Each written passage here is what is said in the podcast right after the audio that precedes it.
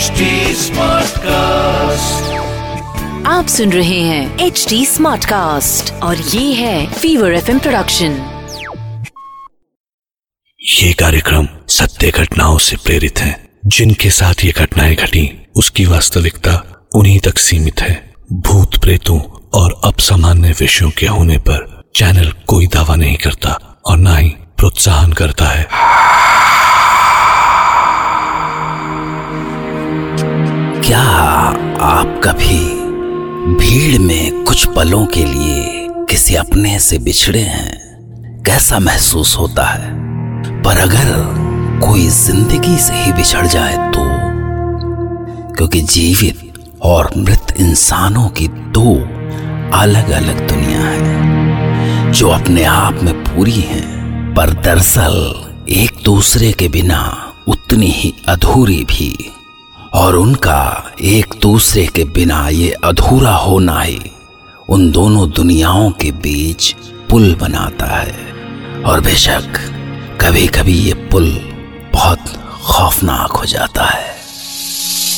मैं डॉक्टर नागर, पेशे से मनोवैज्ञानिक और पैशन से ह्यूमन माइंड का फ़ैन। तो आपके पास लेकर आता हूँ। मुझसे मिले कुछ लोगों की आप बीती कुछ घटनाएँ जिन्हें सुनकर हम सोचने पर मजबूर हो जाते हैं। क्या वो सच था?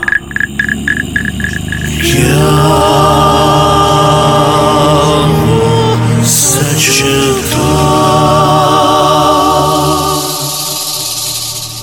आज हमारे साथ हैं लखनऊ के सौरभ सिन्हा और वो सुनाएँगे अपने साथ घटी एक सच्ची घटना।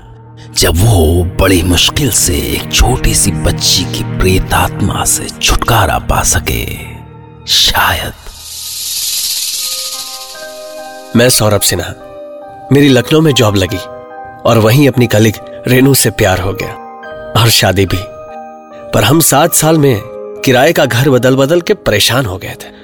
सो हमने लोन करा के एक सुंदर सा टू बेडरूम हॉल का फ्लैट खरीद लिया। ये हमारे सपनों का घर था। जहाँ सब कुछ बहुत अच्छा था। सिवाय एक एक पगली के, जो सोसाइटी के एंट्रेंस पे हमेशा बैठी रहती थी। अरे, तू यहाँ हो। यहाँ आवा न लाडो, हमार लाडो। हमारे पास आजा बिटिया। लाडो, आजा। गोदी में आजा हमार। ए लाडो, आना हमारे पास। लाडो काहे अम्मा को सतावत है लाडो? आना बिटिया लाडो। वो वो हमेशा यही एक रट लगाए रहती थी।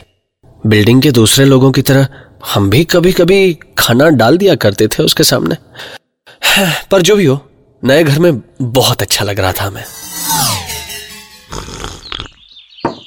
आ, सुनो रेनू एक अच्छा सा सोफा देखा है मैंने। क्या कहती हो? सोबू तुम भी ना जितने पैसे जमा किए थे डाउन पेमेंट में लग गए। कहाँ से आएगा? तुम्हारा सोफा? अरे ई में मिल जाएगा यार। पर सोभू पिंकी के बोर्डिंग की फ़ीस भी तो जमा करनी है ना। बस ऐसे ही छोटी छोटी खींचतान में बहुत प्यारी लाइफ चल रही थी हमारी। लेकिन एक दिन रेनू मुझसे बोली सोबू मैं कुछ कहूँ तो तुम डांटोगे तो नहीं ना? अरे नहीं बोलना। क्या मैं तुझे हमेशा डांटता रहता हूँ हम्म? नहीं थोड़ी अजीब सी बात है ना इसलिए। अब बोल भी दे यार। एक्चुअली मुझे ना रात में किसी बच्चे की रोने की आवाज़ सुनाई देती है। क्या बोल रही हो?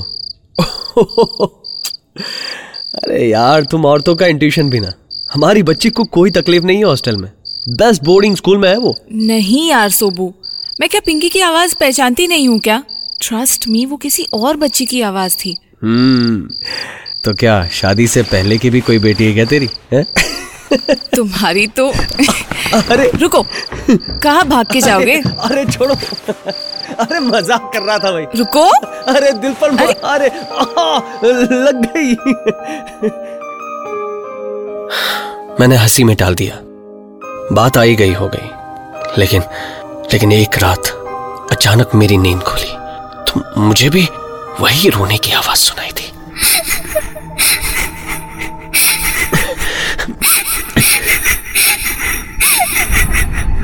मैं झटके से बिस्तर से उठ गया। मैंने मैंने रेनू को डिस्टर्ब नहीं किया। चुपचाप उठ के दरवाज़ा खोला। और बाहर बाहर गैलरी में इधर उधर देखा। ये आवाज़ कहाँ से आ रही है? पर कहीं कुछ नहीं मिला। तो वापस लौट पर तभी तभी लगा कि यह आवाज़ तो बाहर हल्की थी जबकि यहाँ यहाँ घर के अंदर ज़्यादा साफ़ सुनाई दे रही थी।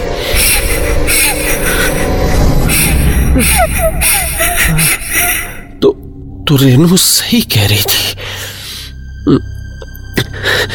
मैंने मैंने अंदर जाकर रेनू को जगाया रे, रेनू रेन, रेनू उठो। रेनू रेनू क्या सोबू? सोने दो ना। कल सुबह ऑफ़िस जाना है। रेनू देख सु, सु, सुन वो- वही आवाज़ आ रही है हाँ? कौन सी? हाँ, तुम्हें भी सुनाई थी हाँ। यही तो मैं कह रही थी। कहाँ से आती होगी ये आवाज़ सोबू? तु, तुम डरना मत। ए, ए, एक बात बताओ क्या? मैंने बाहर जाकर हर जगह देख लिया पर ये आवाज़ शायद हमारे घर से ही आ रही है। नहीं नहीं नहीं ऐसे मत बोलो सोबू। नहीं रेनू मैंने कहा था ना डरना मत। हम्म? पर हमारे घर में ही क्यों सोबू? कौन है वो? क्या चाहती है? उस दिन तो कुछ देर में वो आवाज़ आनी बंद हो गई। पर एक रात जब हम डिनर कर रहे थे। ये क्या और लो ना? नहीं यार बस बहुत हो गया। अरे हाथ हटाओ। अरे बस बहुत हो गया पेट भर चुका है। ये क्या हुआ? सोबू। क्या हुआ? अरे बोलो ना क्या हुआ? वो वो देखो वहाँ। जैसे जैसे कोई सोफे पे बैठा है वो वो अभी आया। हाँ लग रहा है जैसे को- कोई बच्चा लेटा हो। उस छोटी सी बच्ची के लेटने के निशान है उस पर। कौन है वो सोबू? अब तो हमारे घर में हमारे सामने घूमती है। मुझे नहीं रहना इस घर में। स्टॉप यार। कहाँ जाएँगे हम? अरे और इस घर का क्या करेंगे? रेनू रेनू हमारी हालत ऐसी नहीं है कि हम दूसरा घर किराए पे भी ले पाए। समझने की कोशिश करो रेनू। फिर एक संडे को मैं ऐसे ही बालकनी में बैठा हुआ था। सर्दियों की धूप अच्छी लग रही थी कि तभी शायद मुझे झपकी आ गई होगी, या पता नहीं, मेरी आँखों के सामने जैसे कोई बच्ची दिखी। सांवली सी, गंदी सी, बदन पे कोई कपड़े नहीं, सिर्फ़ कमर पे बंधे काले धागे में लटकता हुआ चांदी का छोटा सा घुंघरू।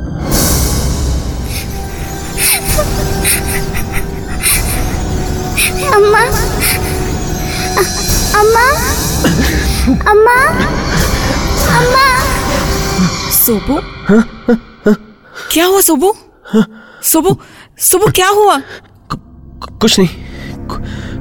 कुछ नहीं। तुम इतना हाफ़ क्यों रहे हो? और ये पसीना? तबीयत तो ठीक है ना? टेल मी सोबू। इट्स ओके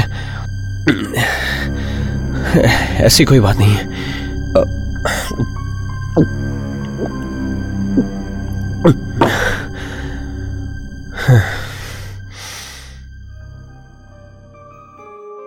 रेनू बहुत डर गई थी। इसलिए मैंने उसे ये बात नहीं बताई। पर इसके बाद तो मुझे वो सपना यहाँ वहाँ बैठते बैठते हर जगह दिखने लगा। मतलब कभी भी, खुली आँखों से भी। घर की आबो हवा ऐसी भारी हो गई थी कि कभी कभी तो सांस लेना भी मुश्किल हो जाता था। और ये सब ये सब एक छोटी सी बच्ची कर रही थी। पर मैं करता भी क्या? फिर एक दिन ओझा भी बुलवाया।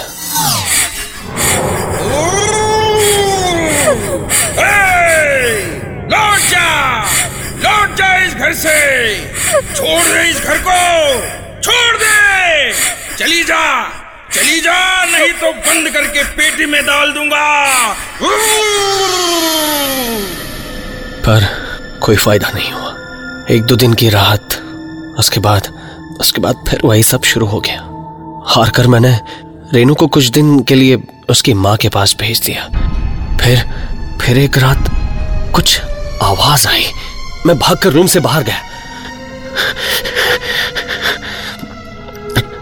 और आज आज मैं पहली बार उसे साफ़ साफ़ देख रहा था। और आज आज इस बार रोने की आवाज़ नहीं थी। वो बच्ची वो बच्ची जैसे अपने छोटे छोटे पैरों से वो खुशी से मेरे घर से भागकर चली गई।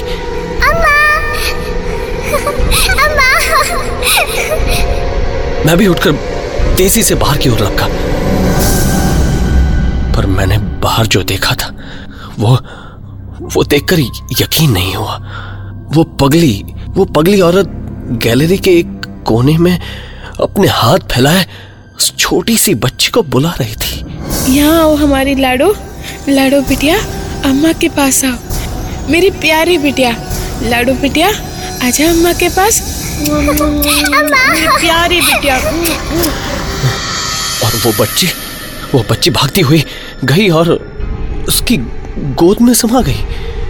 ये ये कोई सपना तो नहीं था? वो पगली एक ज़िंदा औरत उस बच्चे को गोद में कैसे उठा सकती थी? लाडो बिटिया मेरी प्यारी बिटिया। और फिर वो सीढ़ियों से सीधी ऊपर चली गई। जाने क्यों पर उस रात मुझे बहुत चैन की नींद आई। बहुत दिनों बाद मैं चैन से सोया और जब मैं सुबह उठा नीचे से लोगों की आवाज़ें आ रही थी। मैं नीचे उतरा और उस भीड़ के बीच रास्ता बनाकर आगे बढ़ा। तो सामने वो पगली औरत पड़ी थी। बिल्कुल शांत। अ, अ, क्यों क्यों भाई? ये कब और कैसे हुआ? सुबह निकला तो देखा यहाँ पड़ी हुई थी। रात में शायद ठंड में मर गई होगी। ये सब ये सब जो मैंने देखा था सुबह और रात को उससे मेरा मेरा दिमाग चकरा गया था। पर शाम को मेरी पास की ही ए ब्लॉक की बिल्डिंग में एक बुज़ुर्ग से बात हुई। वो बहुत वक्त से वहाँ रहते थे। अ, कौन थी ये पगली? जानते हैं आप? मजदूर थी। जब यहाँ काम चल रहा था सी डी और ई ब्लॉक का तो बहुत सारे बिलासपुरी लेबर काम कर रहे थे इस साइट पे। उन्हीं में से एक थी। इसकी एक छोटी सी बच्ची गड्ढे में गिर के मर गई थी। अरे कैसे हुआ था ये? अपनी ही माँ के आँखों के सामने। उस वक्त उसकी माँ बिल्डिंग में काफ़ी ऊपर चढ़ी हुई थी काम कर रही थी। तब यहाँ काफ़ी सुनसान रहता था। आसपास जंगल झाड़ियाँ सी थी। मैं यहीं इस बालकनी के बाहर देख रहा था। मैंने देखा, वो बच्ची रोती रोती अपनी माँ को ढूंढती हुई जा रही थी। अम्मा? अम्मा? अम्मा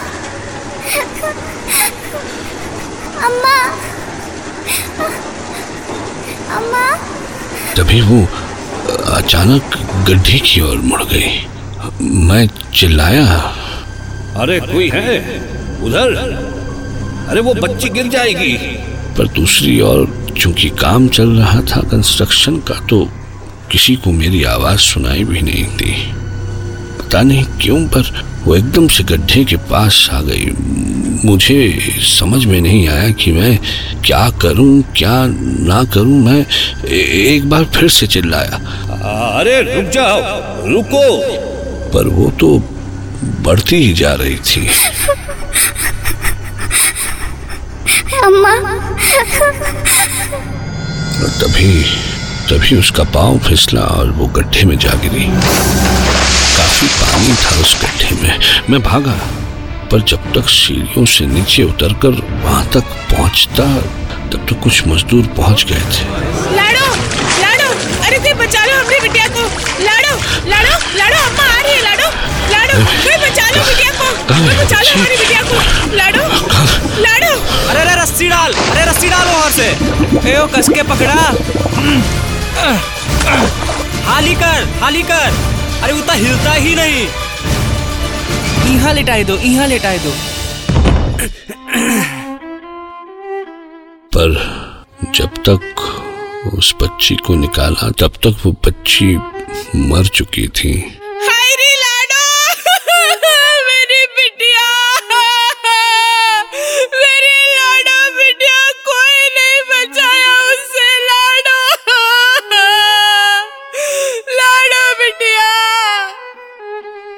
और आखिरकार उस पगली को उसकी बच्ची लाडो मिल ही गई।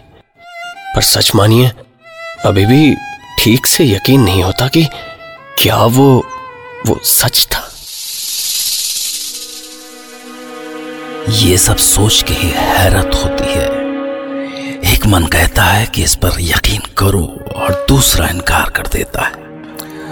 पर सवाल है कि उस बच्ची की आत्मा सौरभ के ही घर में क्यों आई?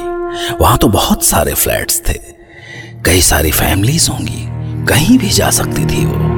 तो क्या वो अपनी मुक्ति के लिए सौरभ से ही उम्मीद लगा कर बैठी थी? क्यों? कोई जवाब नहीं है। क्या वो सच था?